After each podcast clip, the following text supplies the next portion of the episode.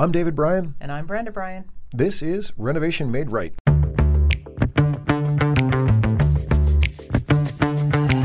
If you're considering a remodeling project now or sometime in the future, Renovation Made Right is your single source to help guide you through getting the project you want and an experience that you'll enjoy. Renovation Made Right tackles topics that range from how to select the right project and contractor, to tips on surviving the remodeling process, to best practices for kitchen and bath design. We have over 30 years of experience in the industry and are owners of the well established design build remodeling company Black Dog Builders in Salem and Nashua, New Hampshire. We're sitting down with industry professionals to tap into their experiences and insights so we can equip you with the tools you need to make your own project a success. Welcome back to another segment of Renovation Made Right. I am Brenda Bryan. And I am David Bryan. And we are so happy to be here. Thank you for listening to us every couple weeks. We really appreciate it. We feel very blessed to have such a good listenership. That's exactly right, and uh, and we uh, and it's growing, and we're excited about that too. So yep. thank you. So please keep sharing it with your friends, or liking, or subscribing, or following, or doing what pushing whatever buttons you have to push. That's right. And thanks to, to our awesome producer in. Meryl, who tolerates the fact that I whack the mic now and again, and she makes our. And you gesticulate. Yes, sometimes I do gesticulate. And you and you hit things while right. you do that. Right, and then when I do, she makes me. Uh, we both like glare. Angry yeah. at me, glare. Yes. A lot of glaring. Yeah. I'm definitely outnumbered. There's uh, angry women in this room. It's not good. but I, I do what I can to get by. So anyway. Oh, so put upon. So we have a topic today. We do have a topic that actually today. I think is uh, hopefully this will bring some good value to folks, um, and uh, it's something that a lot of projects, a lot of people who are considering projects have to contend with. And so, what is that? The topic today is navigating town government while remodeling. Sure which, is. Which people don't think about at all until they go to pull their permit, and then they find out that they have to wait three months for whatever reason. And that makes them very frustrated. So, we're going to talk about how to uh, find out information from your town about remodeling and what uh, attitude you need to bring in and how to make things go as smoothly as possible so that you don't have unforeseen hiccups in your timeline. That's exactly right. And so I think let, us start at the top, sort of in the whole concept of permitting. So we've talked about this a little bit in the past, but in general, um, you know, uh, we, we're here in New Hampshire. New Hampshire's like the live free or die state. Not it, not it big is. on regulation and, and government too much, no, right? People like to die here. Right. um, and uh, and but even with that being the case, and even the case like uh, New Hampshire does not have uh, any contractor licensing or any contractor registration program or any contractor education program, mm-hmm. all of which I think is a bad thing. And if you're building your own home, you don't even need inspections. Uh, you don't need a no. That's not true. You don't It even isn't? need you don't need a um, a license. Yeah. Yes, you, so you don't need a license, but you do still need. You so. still need the but my my Okay, my sorry. point my point being that I think we need to um, every all the work that we do, uh, regardless whether you're DIY or not, you're well suited or you're well served to actually hi- pull a permit and do the project legitimately. Mm-hmm.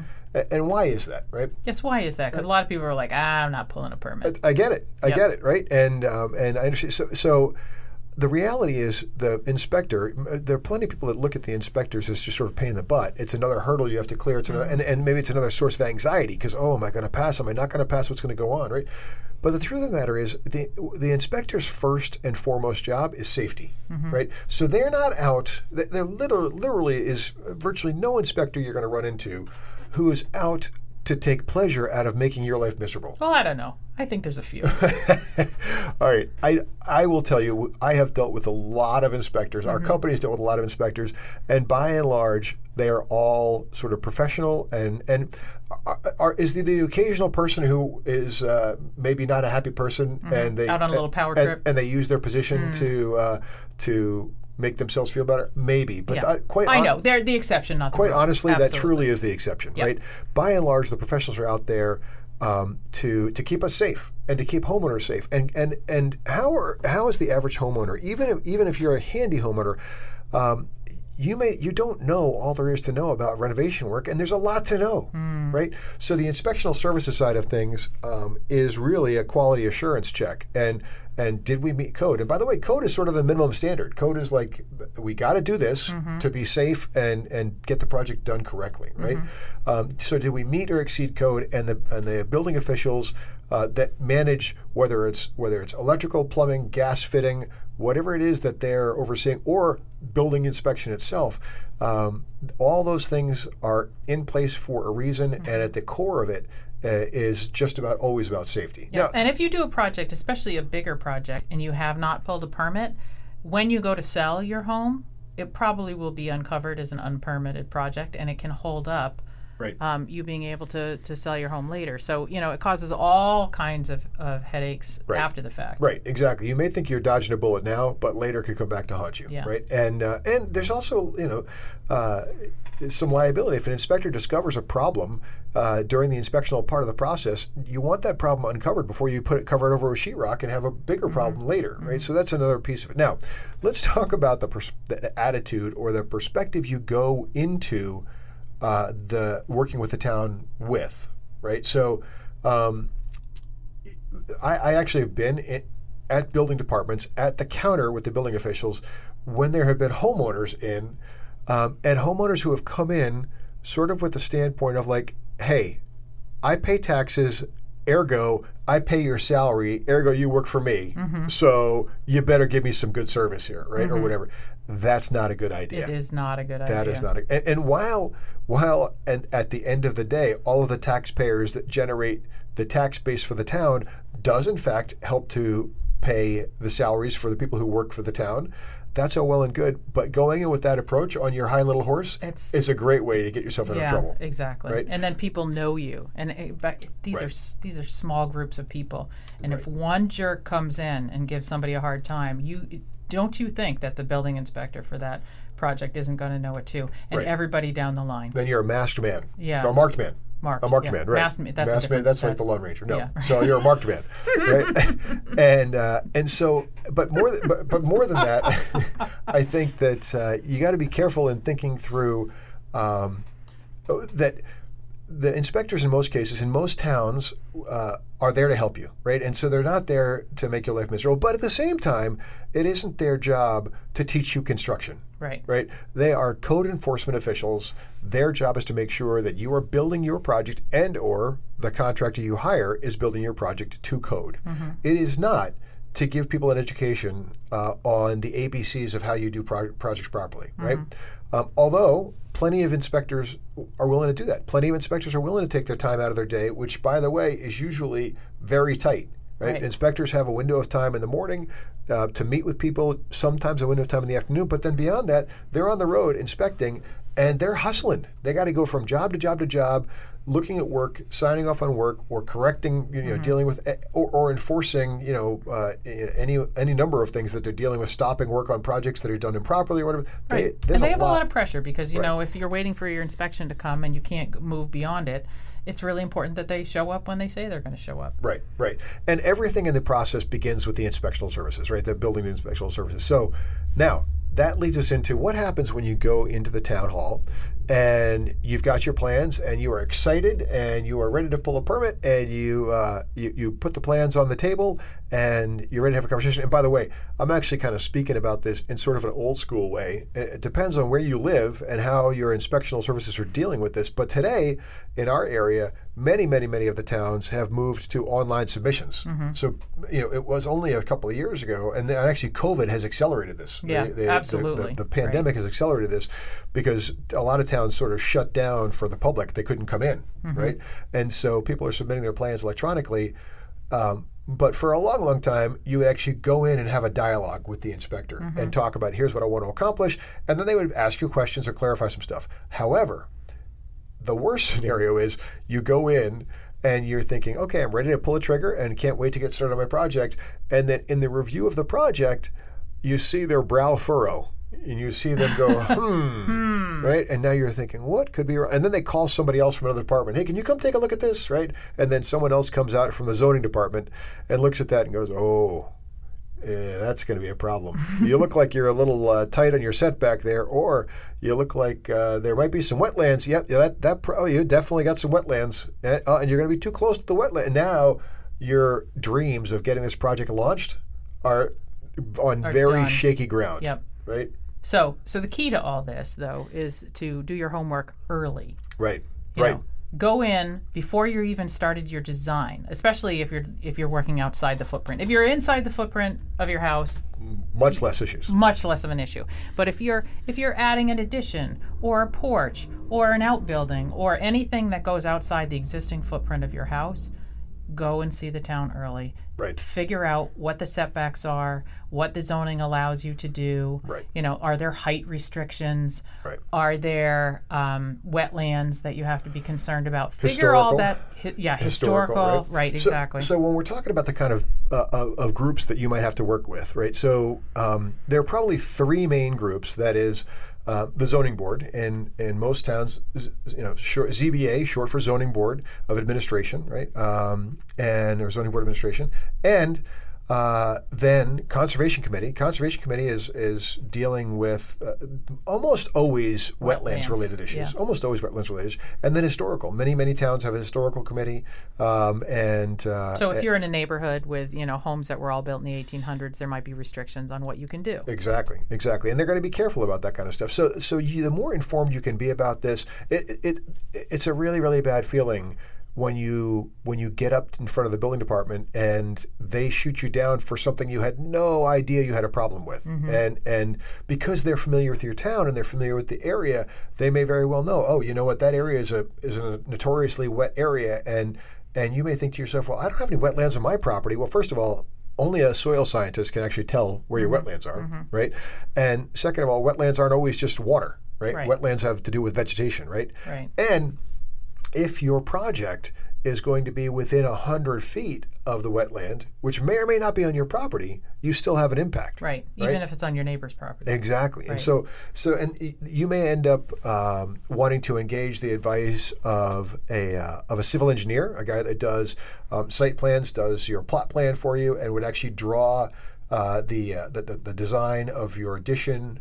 On, on your existing on your new house, you, they'll draw the existing house on the plot plan. They'll draw the addition on the plot plan. Help you see where your addition is relative to the rest of your property. Mm-hmm. Make sure that your your addition is going to be far enough off the setbacks so that you don't have a problem and more than that also you know make sure now what they won't do typically like a, like your average civil engineer is not going to be delineating or showing your wetlands there Right. you actually have to hire someone else to do that um, if you think you might have a wetland problem but like you said a preliminary conversation with people at the office Yeah, you'll know you'll know what issues are potentially there. Right. Most uh, most zoning boards. First of all, most zoning boards are volunteers. Right. So in the town, it's run by volunteers. However, most towns also have an administrator or, or a secretary, if you will, that handles the administrative side of it for the town. Mm-hmm. And so that person is often very well in the know, and they're very very much in the know, and and can can give you some good guidance and good feedback about, oh yes, your project's going to have to come before the board, mm-hmm. or no, your project's good to go. And and if it doesn't want to come before the board, then you want to put into place the sort of a certain process and mm-hmm. engage certain people. Now, uh, and, and more than that, though, the other thing is just the attitude that you come to it with, right? Um, if you come in with a, I'm not sure, I don't know what I don't know, help me understand this, that's a way better way to go than if you come in with a chip on your shoulder and you're resentful that the town is making you jump through these hoops. Right. Right. Is the town going to make you jump through the hoops? Yes. Yeah. Right. If you come in with an attitude, a, you can make yourself miserable, but you still got to jump through the hoops. Right. Or you can go and say, all right, I need to learn about this. I'm going to educate myself, Mm-hmm. and I'm going to be as compliant as I can. And then the people in the town will appreciate it. Life will be a little easier for you, and you'll have a better outcome. Yeah, because honestly, if you make yourself miserable and then you, in the process, make everyone else around you miserable, they're going to work to make you even more miserable. Right. And- Because and, there's no you know, incentive for them to be nice to you if you're already going to be a jerk from the get go. That's exactly right, right? And and and the reality is, all the zoning is in, is in place, and the wetlands are in place for a reason. You may not all agree. You may not agree with all the reasons, but in the end, like zoning especially, is in place to try to help.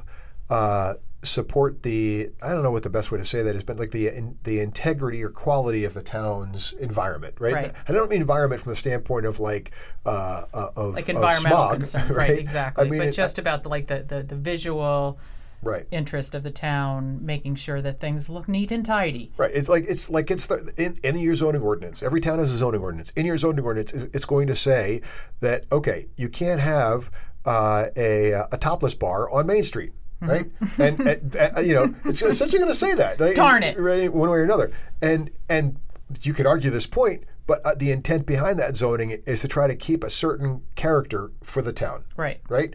Um, and uh, and this it's no different in your neighborhood, right? And and no more than you want someone you know moving in beside you and putting up a convenience store in your neighborhood because it's not zoned for it, then you want you know a topless bar on Main Street or whatever, Right. right? So so all of that stuff, all of the zoning exists to help support uh, your town being as sort of a desirable a place as it can be, Right. Right, and so you participating in that process, even though you might feel like it's an annoyance, in, in the end, there's a reason for it, and it's a good reason, Right. Right, and so being part of the solution is a lot more effective than fighting it. Right. So let's talk about variances. Okay. because this is something. So, say you go to the town and you have spoken with them and you realize that the setbacks are are going to be tight for you. What but is it? What is a setback, by the way? Let's just go that. setback is you have property lines and you cannot build within a certain number of feet of those property lines. And how do I know how close I can be? They you go to the town and you ask them. Oh, so so the, okay. So the, so the answer to that is true, but it varies by location, right? It does. So in different parts of the town, the zoning might be denser, or the, the, the Right. the- like if you're in the town center, your setbacks are going to be smaller than if you're in a more kind of suburban or rural. Yeah, and so as an example, you might have a setback where the sideline setback from the side of your house to the side property could be as little as like 20 feet, maybe even 10 feet, or mm-hmm. from the front of the house to the front setback line, your property line, could be 10 or 20 feet. Often the rear setback is a lot bigger, but and, and then you might go to another part of town and the setbacks are bigger overall, and even maybe the lot size requirements are bigger mm-hmm. overall. You might mm-hmm. have to have a minimum of a half acre lot or whatever it might be. Right. So all of that varies in almost every town. It varies by location Right. right? And it can get even a little more complex because you have some some areas where the zoning in the town has changed over time, Right. right? So when the town first incorporated, they got into a place where they said, okay, we're going to set up zoning um, of thus and such, right? And then the town evolved and things changed and and you know and horse paths turned into roads and stuff like that. And then they said okay you know what? We gotta we're gonna have to change the zoning. We're gonna make the zoning different. And now you're in a house that was built at the time it was built Was in was in legitimately compliance. Yeah. right And now it's not. and now it's not right and that's what they call an existing non-conforming house right that's not a bad thing there's Mm-hmm. No. nothing wrong with that right. You- but, But- to your point if you want to if you want to change something on an existing non-conforming house or even a conforming house even if but but for some reason you know there's something that you need to do um, uh, and you want to get a variance for it and a variance just basically means like we're giving you a pass on this rule because you have given us an argument that is uh, compelling Yeah, it's it's like just what the word sounds like. It, it- they're letting you vary uh, or deviate from uh, the zoning ordinance. Mm-hmm. right Right. but you have to prove hardship right. and that is always a nebulous thing And har- if we- if uh, if you if we were actually videotaping this, you could see the air quotes hardship. Hardship, right? right. We're saying. Right. And and so, and hardship is usually it, it is a nebulous thing. Right? So, so here, here's a good example of hardship. You have a child who was injured in an accident, and they need a first floor bedroom and a handicap ramp um, built outside to get into the house, and you do not have the setbacks to be able to put that handicap ramp um, out, and uh, you need a bedroom that you know you need to expand the size of his bedroom so that it's big enough for all the equipment that he needs in it. And again you want to do a four foot bump out and you're and you're up against the setback but he's a member of this neighborhood he's going to the same school it's important for you that you maintain everything else um, for his life considering this injury that is a legitimate hardship, right? You're trying to stay in your own home, but you're trying to accommodate a child who has been injured and and needs special equipment to be able to stay in the home. Right, and so many zoning boards are going to going to hear that argument and and feel like okay, that's pretty compelling. But at the same time,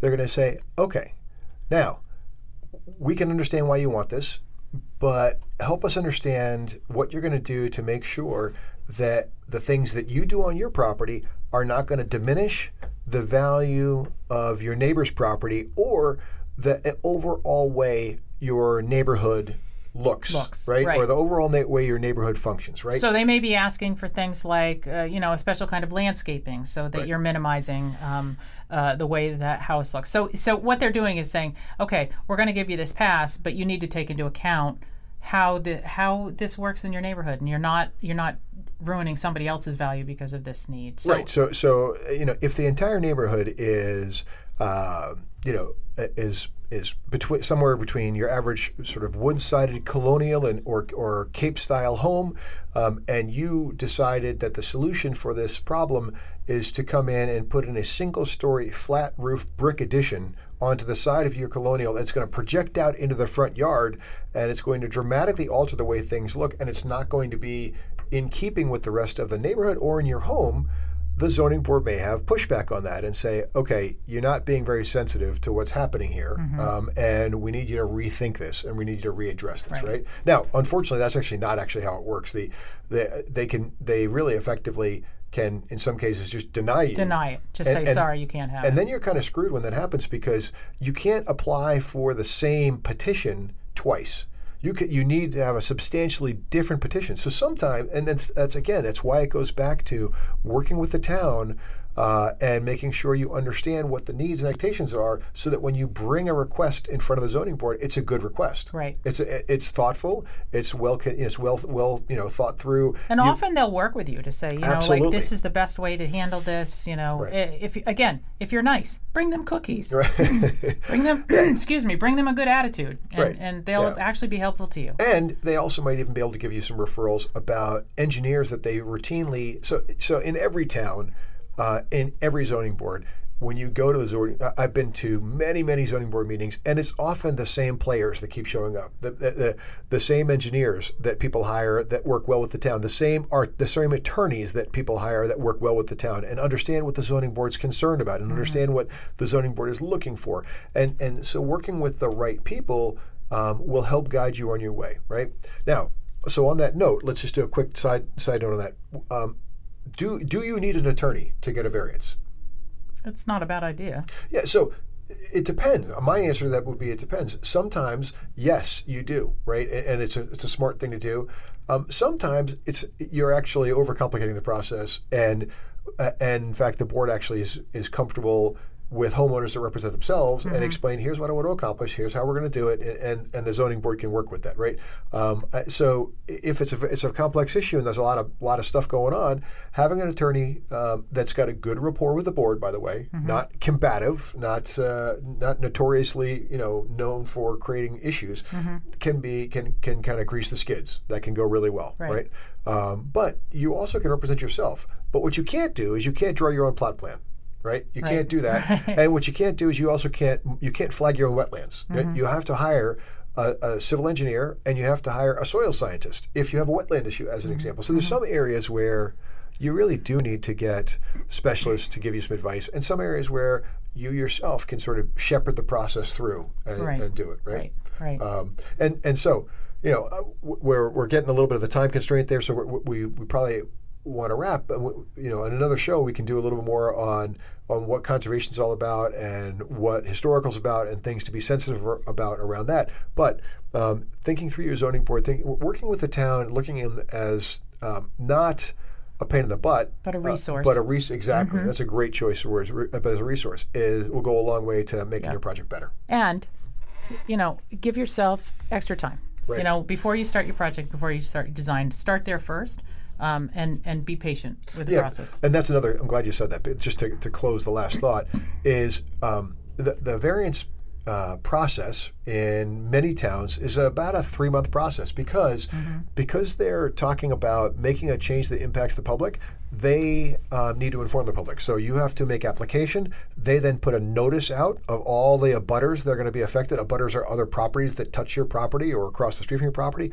And the hearing is usually a public hearing. So if anybody has concerns, they can bring their concerns to the board. So the board understands what's going on, right? So uh, that's important to understand. But because of all that happening and because there's publishing requirements of time and so forth, it, it often takes, by the time you're done, like three months to mm-hmm. make that. So going to make your application and then finding out the application got slapped down for a variance and you can't do it you can't they're not going to approve the application and you had to get the variance that if, if you're being surprised by that, that's a real issue, right? For your mm-hmm. so being informed ahead of time, knowing that it's an issue, starting the process early makes life a lot easier, Yes, it does. right? Yep.